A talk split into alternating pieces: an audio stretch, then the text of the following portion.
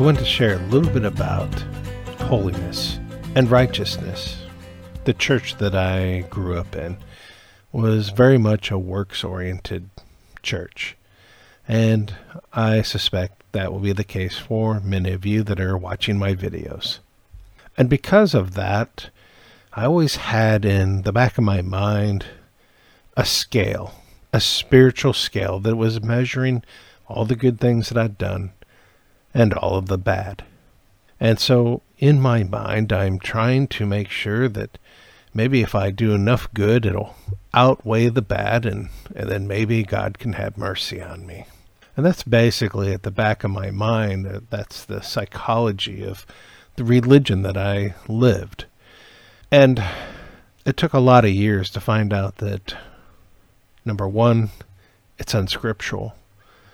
But number two, and more importantly, by my interactions with the Holy Spirit, with the Lord over the years, He's demonstrated to me very clearly that this is a lie and that He loves me in spite of my sin, and that no amount of good works can overcome any of that. I can only go to Him, trust Him, and ask His forgiveness and through that relationship I have with Him, be changed by it. And it's a process. And there's a reason why, when Adam and Eve partook of the fruit, that they were given what was called a lifespan before the sentence of death was executed. And that really is what a lifespan is. You know, the Book of Mormon calls it the days of our probation. And so, although we are not born sinners, babies, little children are innocent.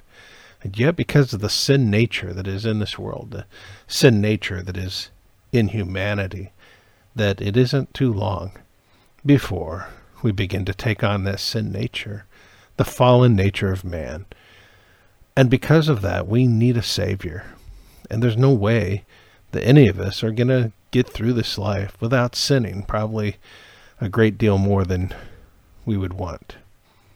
But we have this lifetime to draw close to Him, to desire righteousness, to choose Him over these other things. And, you know, the thing is, uh, we can't really do it on our own. We must choose Him, yes, but uh, how to overcome, how to overcome these sins, how to be righteous it's basically impossible under our own willpower alone. We need something more, and that is we have to be changed by beholding Him, looking at Him, seeing Him, spending time with Him, by beholding His holiness, His righteousness, and having experiences with a holy God with feeling the sacred nature of His Spirit from time to time that draws us in and makes us desire higher things, things of the kingdom, that makes the things of this earth like dross, you know, like garbage that needs to be taken out and thrown in the dumpster. How do we get there? How are we going to become a holy people? Because this is the thing that the Holy Spirit, I believe, has been trying to communicate with me about in the last week or two is that he needs a holy people, the literal body of Christ manifest on earth today, that he may work through us. But because of where the world is headed, we need to be more than an occasional witness, and we need to be a much stronger witness. We need to be kind of witness that is not a witness in words only, or even just in charity, but the kind of witness that walks in the very powers of heaven. And how do you get there? How do you become like Nephi, where God entrusts his power into Nephi and says, I can trust you with this because I know you won't do anything contrary to my will?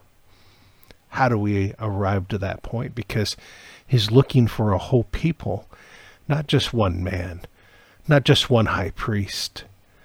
You see, the high priest was a type and shadow, pointing to Christ that would come. That was their purpose, to show the rest of us what he would be like.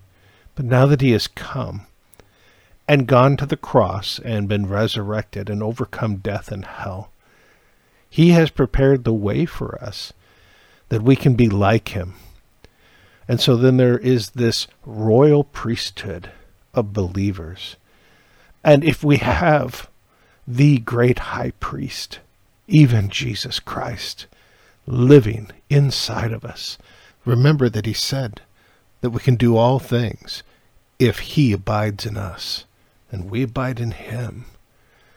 And he said, And if I do not abide in you, then you can do nothing apart from me. And so, because of that, because we have the King, the High Priest, abiding in us, if we have that, then we have that royal priesthood. Then we have the high priesthood within us, each of us. Not in the way that we think about it in the restoration or in the story that we have been told regarding priesthood. We have it in a way that we have not understood. You see, if Jesus abides in you, and if he tells you to do something, then you know what comes with that command? The very power and authority to do it. And what can't you do as a disciple of Jesus Christ if he commands it?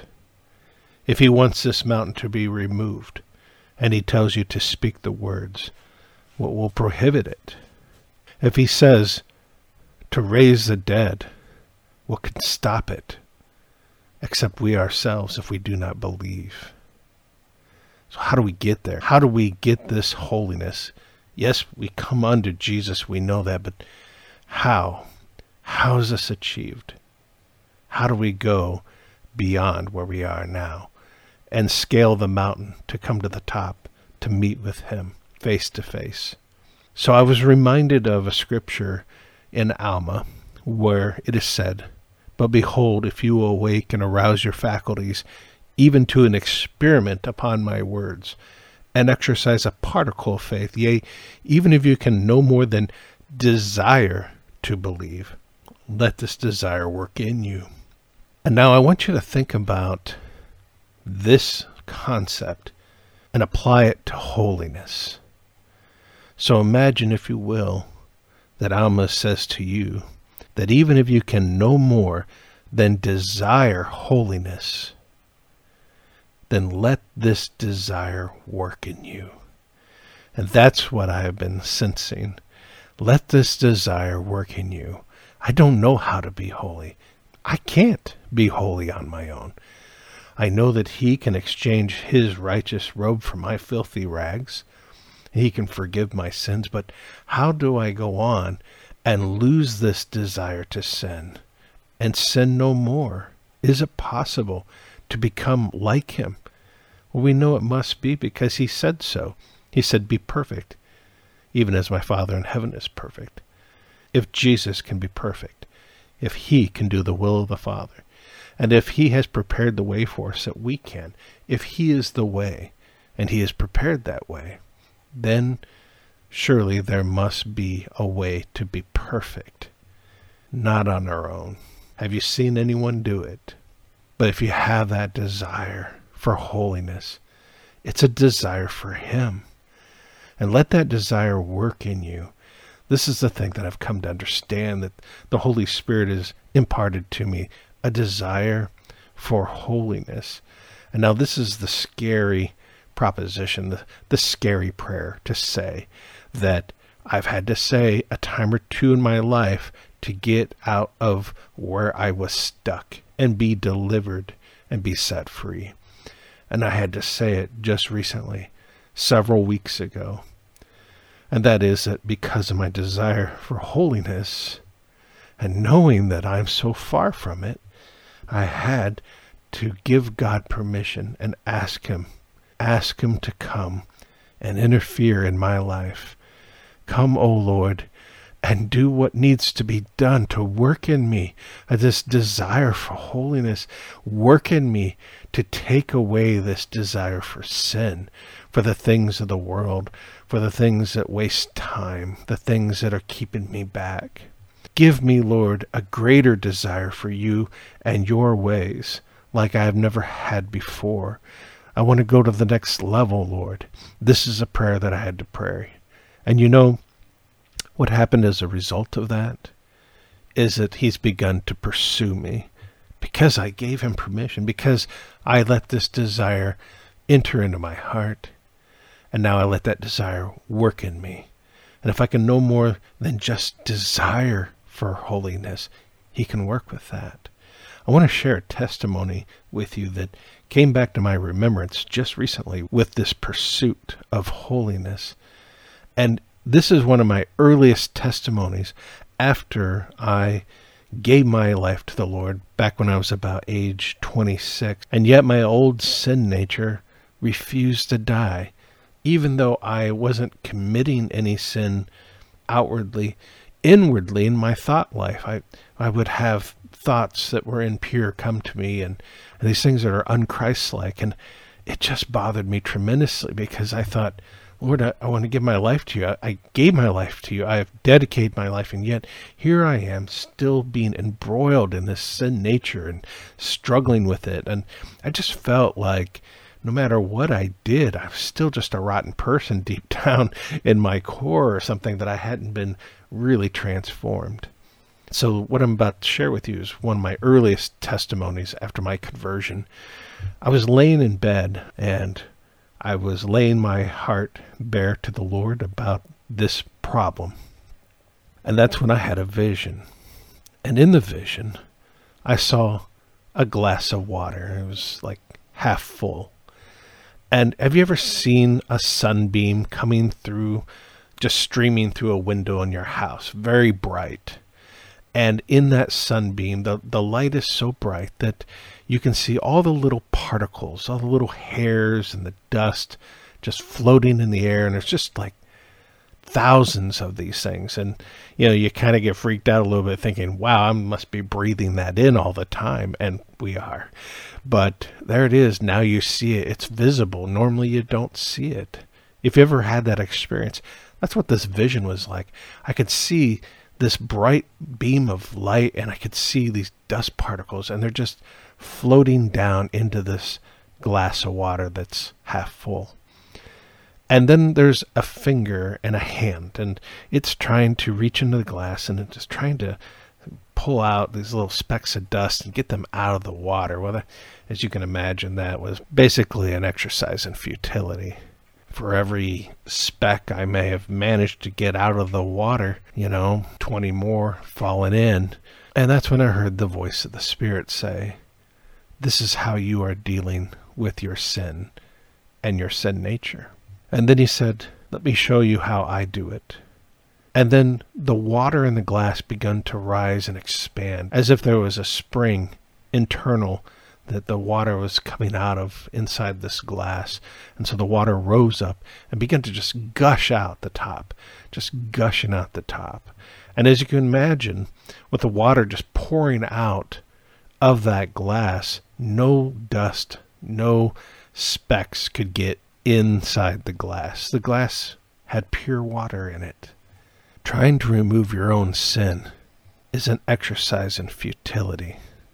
If you're in bondage to sin, you need deliverance. You need His help. And it's impossible to become pure in heart, or to become sinless or righteous, let alone holy on your own, by your own merits or according to your works. He's got to change our nature. And this is where Alma said, Have you experienced this mighty change in your heart? That is the genuine born again experience. In this vision, he showed me how I was trying to remove sin. And that scale or the balance that is in my mind, sin versus good works, I was never going to win that battle. And this was brought back to my memory just recently. This testimony that I had so many years ago in the mid 1990s. God's way is for His Spirit to fill us to the point of overflowing, and that this pushes out all that is evil and can change our natures. It is He who can do it, and we must simply surrender to it. We must desire Him above all else. And if we cannot find the ability to do that, then let that desire work in you and begin to pray for it. Ask God to come in and, and do what must needs to be done. For some people, they may have to come to a point in their life where they're ready to do that. It's a commitment, but it's a commitment that is not a dour one. It is one that is joyful. Only that the devil has lied to us and make us think that it means doing away with fun, doing away with enjoyment. this is a lie. Um, the real joy is found in the Lord and the true peace and happiness that only the Spirit can bring. You know, I was told many years ago that all true ministry comes from the overflow. Well, I pray that this testimony or this witness might be of value to some out there who's struggling like I have all my life. And if you desire to pursue holiness and righteousness, hey, we can pray for one another. And we know that God will have a people. And if we can just know more, then let that desire work in us that we might be that people, that we might be like Abraham, in that he was called a friend of God. And you know what a friend is? It's someone you can share everything with. And that's what God wants. And that's what I want as well from Him. How about you?